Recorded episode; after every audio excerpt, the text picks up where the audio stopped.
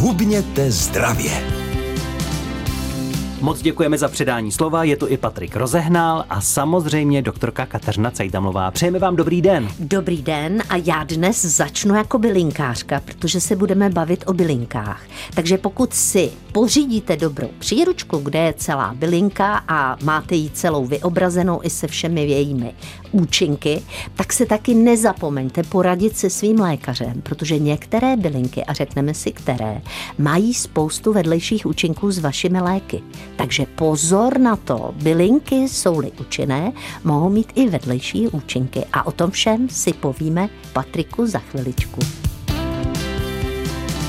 Hubněte zdravě s Kateřinou Cajdámlovou. O jarních bylinkách bude řeč dnes v našem vysílání a v pořadu Hubněte zdravě. Třeba nám i s hubnutím pomůžou. Sestavíme si později i takovou hitparádu a o bylinkách si popovídáme s doktorkou Kateřinou Cajdamlovou, eh, kde všude je můžeme použít, eh, jaké bylinky nám prospějí. I takové věci budeme řešit. Tak jo. Eh, jaké nám prospějí bylinky? No, já, když slyším bylinky na hubnutí, tak mě vždycky napadne kopřiva, což je taková typická bylinka, kterou používají lidé a říkají tomu detoxikace a rychlé zhubnutí a nevím co. A to všechno dělají proto, že kopřiva dvoudomá, jak se tahle ta léčivka, kterou ale stejně řada lidí považuje za plevel, jmenuje, tak ona funguje jako diuretikum neboli zvyšuje vylučování vody ledvinou. Takže vy na váze ztrácíte kila, protože litr vody váží kilo, ale co se týká hubnutí, tedy hubnutí tuku, tak s tím kopřiva nedělá opravdu vůbec nic. A pokud někdo bere kopřivu na hubnutí a po čase se nechá zkontrolovat vlastně z hlediska toho, co zhubnul, tak zjistí, že pouze odvodnil. Jinak sama kopřiva se výborně hodí na čaje, dá se používat i do jídel, jako velikonoční nádivka, pomáhá proti vodnatosti, zmírňuje tedy otoky a pomáhá při problémech urologického původu, čili nikoli při hubnutí, ale při nějakých problémech, které se týkají močového a pohlavního systému. Jinak může trošku ovlivňovat hladinu cukru v krvi a při vředech a hnisavých zánětech kůží se po, používá stejně jako při akné, jako jako dezinfekce. Ale rozhodně na hubnutí, tedy na centimetry nebo na kila tuku fakt nefunguje vůbec chudá kopřiva ani trošku. Je ještě nějaká bylinka, která třeba jako taková prospěje, ale zhubnutím nám moc nepomůže. No, tak to je další jarní bylinka. Znáte ji jako Petr Klíč. Nevím, jestli víte, že je to léčivka. Jmenuje se prvosenka jarní. A to se nesmí trhat, ne? No, právě. A je to vlastně e, rostlinka, která se dřív sbírala pro svůj květ. V dnešní době teda, jak správně Patrik říká, už je chráněná. A používá se na odstranění nutkání ke kašli, pokud ji používáte jako bylinku. A působí protizánětlivě a mírně močopudně, takže by vás taky trošku odvodnila. Jinak se často e, kombinuje v různých čajích s listem podbělu nebo jitrocele nebo kořenem lékořice, takže je léčivá při různých dýchacích problémech. Ale prosím, prosím, kupujte si ji radši v lékárně, netrhejte si ji sami doporučuje doktorka Kateřina Cejdamlová a mluvíme dnes o jarních nebo ryze ze začátku letních bylinkách. Probíráme se bylinkami, které v této době mohou růst, mohou vám prospět, udělat dobře vašemu tělu, možná pomoci i zhubnutím. Zatím jsme tedy zjistili, že bylinky jako kopřiva nebo prvasenka jarní s tím rozhodně nepomohou, i když vás trochu odvodní. Jaké další bylinky z těch jarních zmíní doktorka Kateřina Cejdamlová? Tak, já bych zmínila krásnou bylinku, která rovněž není úplně považována za léčivku. Je to sedmikráska. Považoval jste, Patriku, sedmikrásku za léčivku?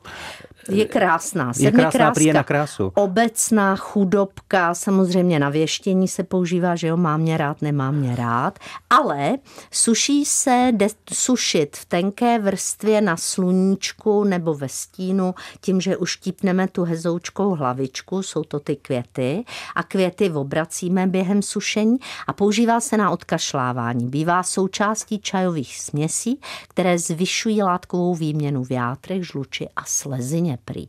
To znamená, že může mít mírný žlučopůdný efekt, ale sedmikráska je hlavně krásná, jako léčivka je trošku málo. To na druhé straně podběl, ten už se i jmenuje podběl lékařský a je to po staletí populární bylinka, která si vysloužila mnoho, mnoho přezdívek od bylinkářů. Takže se tomu říká mateří, líčko, bábuška, podbílek a podobně. Podběl se taky dobře e, suší a sbírá, uštipuje se pod hlavičkou a používá se rovněž při onemocněních dýchacích cest, ale taky při astmatu. Výborně uvolňuje hleny, čili rozpouští hleny v dýchacích cestách. Musíte ale dostatečně pít a používá se ve směsích zase, které lépe koupíme v lékárně, protože tam víme, že je tam dost účinné látky.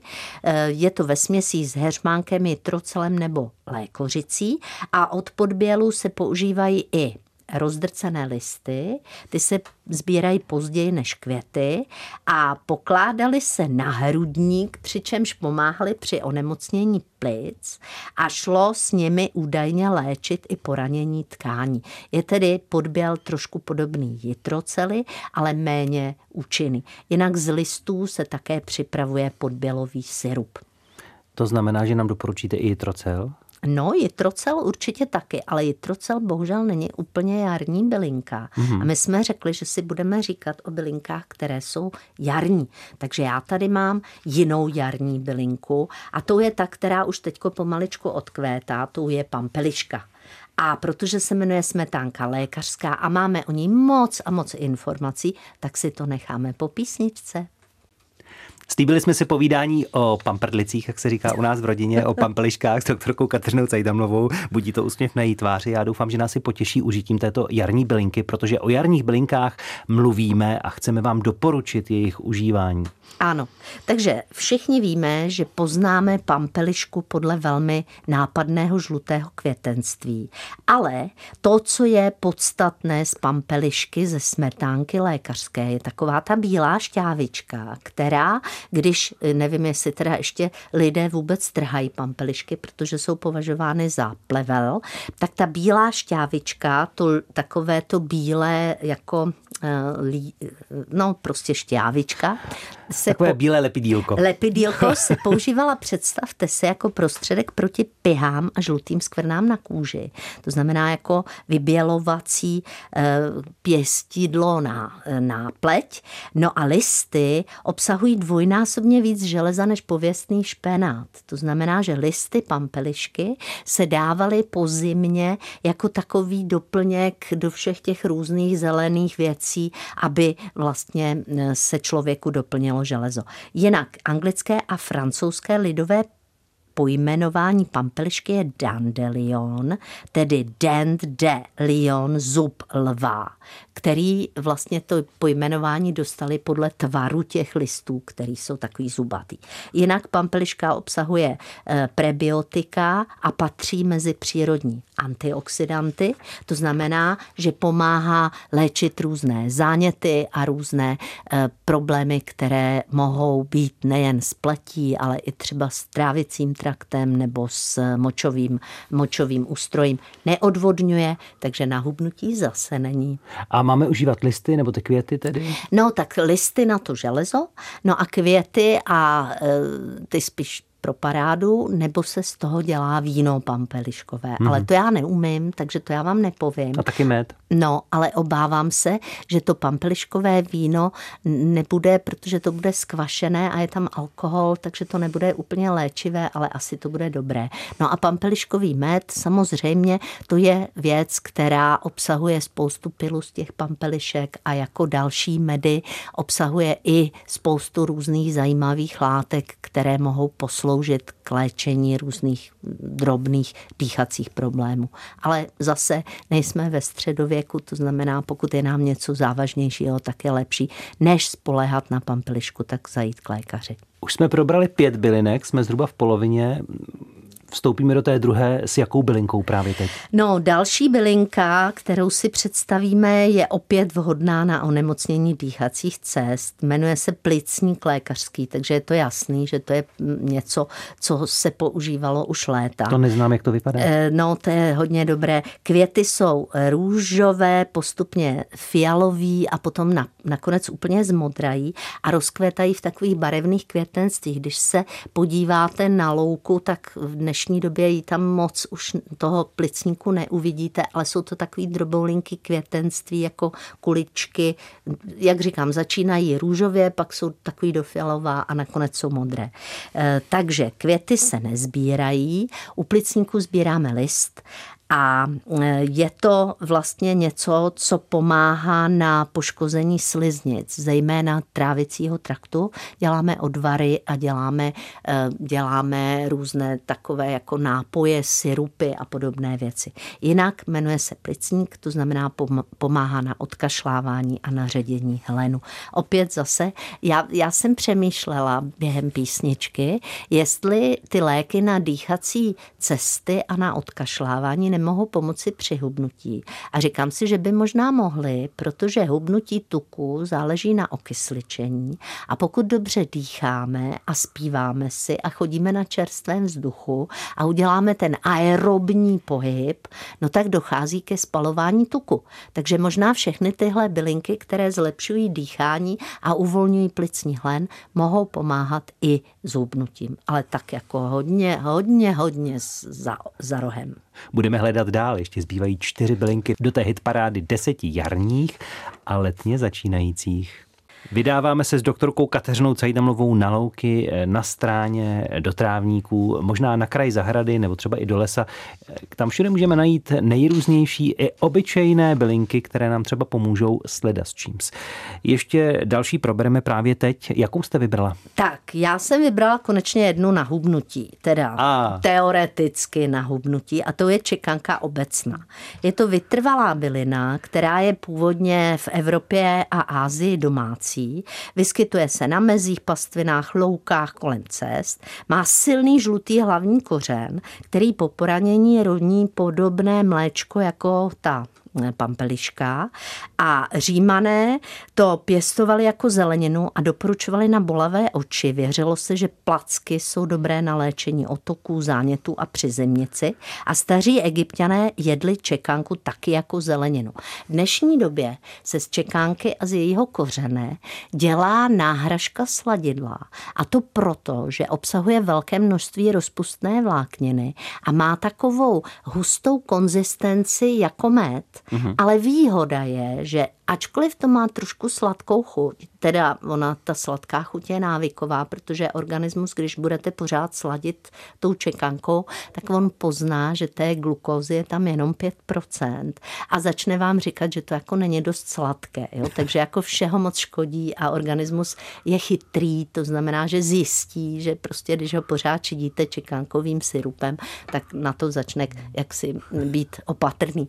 Ale čekankový syrup pomáhá doplnit tu rozpustnou vlákninu, pomáhá tedy s potížemi se zácpou a snižuje potřebu sladidel, protože ho můžete používat jako takovou přechodnou fázi mezi tím hodně slazením a neslazením. Čili čekankový syrup dá se dneska koupit v různých variantách a já bych doporučovala ten dětský, tu dětskou variantu, protože ten neobsahuje sorbitol, což je umělé sladidlo, které může dělat zase jiné potíže.